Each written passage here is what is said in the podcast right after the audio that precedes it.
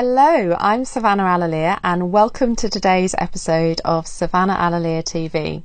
Today's episode is All Souls Day. Are you nurturing your soul? It's November 1st and that means it's All Souls Day today. Traditionally, that means it's a time for us to pray for all the departed souls you've known. And I know it's quite a taboo subject and talking about people who've died, but it'll happen to all of us, and so it's kind of an important subject, right? Today really reminds me about the importance of meaningful connection, staying connected, but mostly it reminds me of the importance of nurturing your soul. It's all Souls Day, right? So not just the people who are no longer with us. And the one thing I know for sure is that nurturing your soul happens best when you put yourself around what I call sparkly people. These people are the ones you feel a sense of heck yes when you're in their company. And when you think about speaking with them or catching up with them, you're like, heck yes, they are like precious treasures in this world. They're the ones to look after, to listen to, and to make time to take the time to spend with them. But I wonder if you have some heck yes people who have departed from this world. I know I do, so I want to tell you about two of my heck yes people, as I feel actually it's still one way you can nurture your soul and support your feeling of heck yes, even after these people have gone, by telling their stories. So I'm going to tell you two stories of two very different but both very special heck yes men in my life. Now, the first I knew for only seven days. His name was Asriel Cohen. I only spent 10 hours with him, but he had one of the biggest impacts in my life. The first four hours started at the Happy Smoothie Shop in Chiang Mai, around the corner from the apartment I'd been living in for the last six months. For two months, Asriel and I had been hearing about each other through mutual friends who frequented the same smoothie shop. The smoothie shop, which was run by Addy, whose smoothies rock, by the way, and who makes a mean coconut water and spirulina with fresh lime juice blended. Um, I used to call it my green blood hit, and I had it every single day. Anyway, all our friends said, You have to meet each other.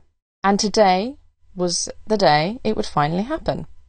Anyone who knows me knows that I book everything in advance, like everything, like weeks, sometimes months in advance.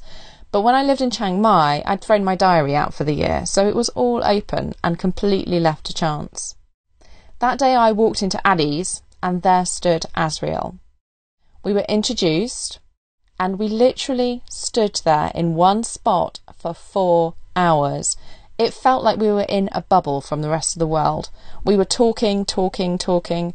No one, no thing could interrupt us, or if it did, we didn't even notice it was clear there was no stopping the communication and the connection that we were in in that moment. Now, let me tell you about Asriel. His heart was huge. His mind was diverse and acrobatic and expansive, and his insights were profound. His kindness and his joy and his care were so inspiring. And as we talked, it became clear there was an overlap in our passions. He'd explored aspects that I'd not spent, spent much time in. He'd been in a lot of war zones. And I'd explored aspects that he had not spent much time working with. For me, it was deeply, intensely exploring switching back on people's feelings inside their bodies. What we discovered as we spoke was that in the middle, in the essence of what we discovered, but in both those two different environments, was the same, which was how you can tap into your body and its instincts and have them be the compass for your life. We wanted to do some work together, but he was about to fly to Bali in two days and then back to New York for two weeks before returning to Chiang Mai, where we were both living at the time. So we agreed to meet the next day, which we did, and the conversation continued equally as intensely, but this time for six hours and sitting down in a tea shop. He then flew to Bali and on to New York, where very unexpectedly he went to bed one night and never woke up.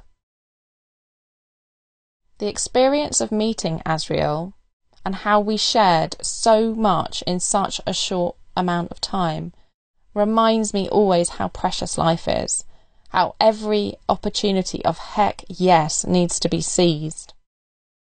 Of course, there were tears when I heard what happened and a deep sense of sadness about Asriel's passing, but mostly I felt, and I still do feel, deeply, deeply grateful to have met him, grateful for the hours we shared, grateful for the conversations that nourished both of our souls, grateful because our interaction focused me and offered me the reminder that I will now have for the rest of my life, which is to treasure each moment.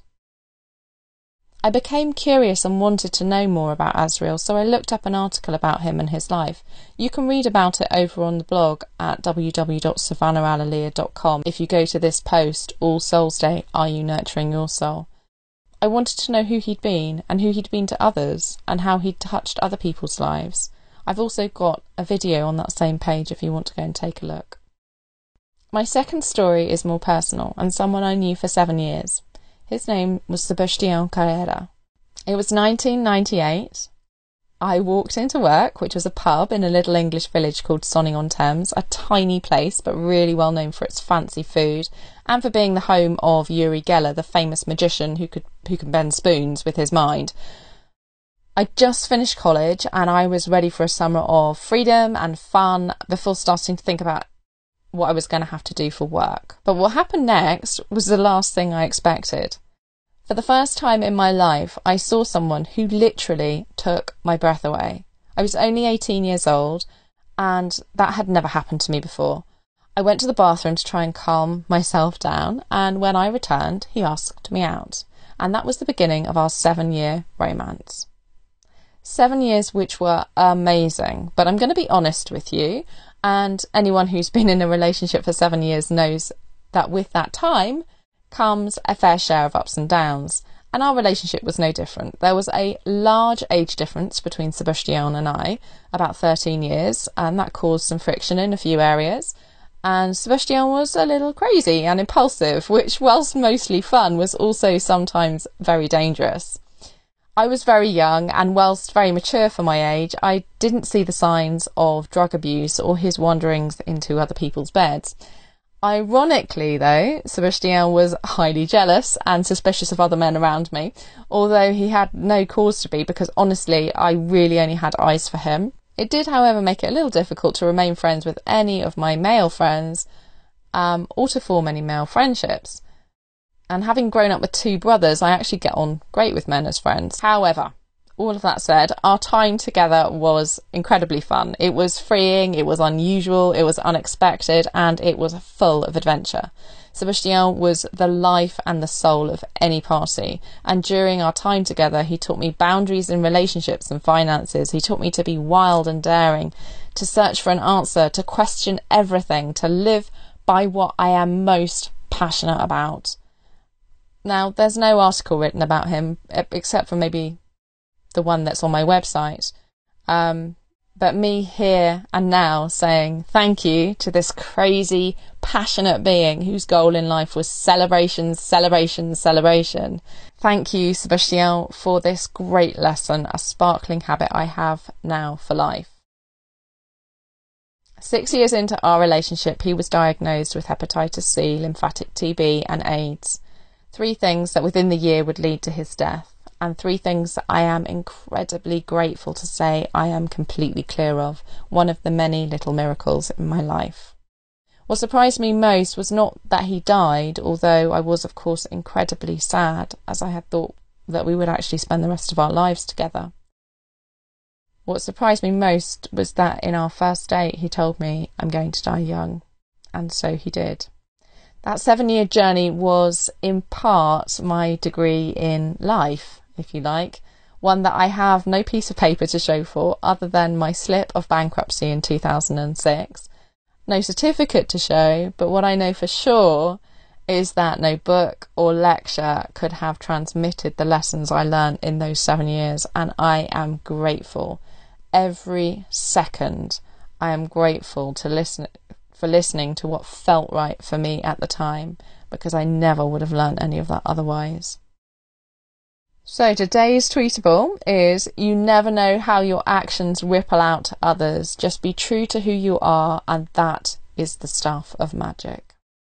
Knowing both these men reminds me to stay forever grateful for all the amazing people in my life. Thank you, thank you, thank you. To you now, thank you for being part of my life. All your words and all our interactions bring me so much laughter and joy, more than I can possibly express here and now.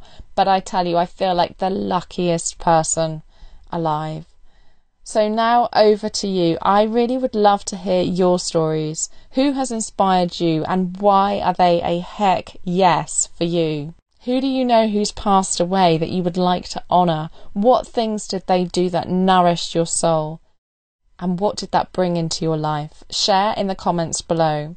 If you know anyone who you feel could benefit from this post, then go ahead and share it with them. They will be grateful that you did. And I just want to say take care and talk soon. If you're listening to this anywhere else other than savannahalalia.com, come on over and subscribe. You'll be pleased you did. There's some free goodies.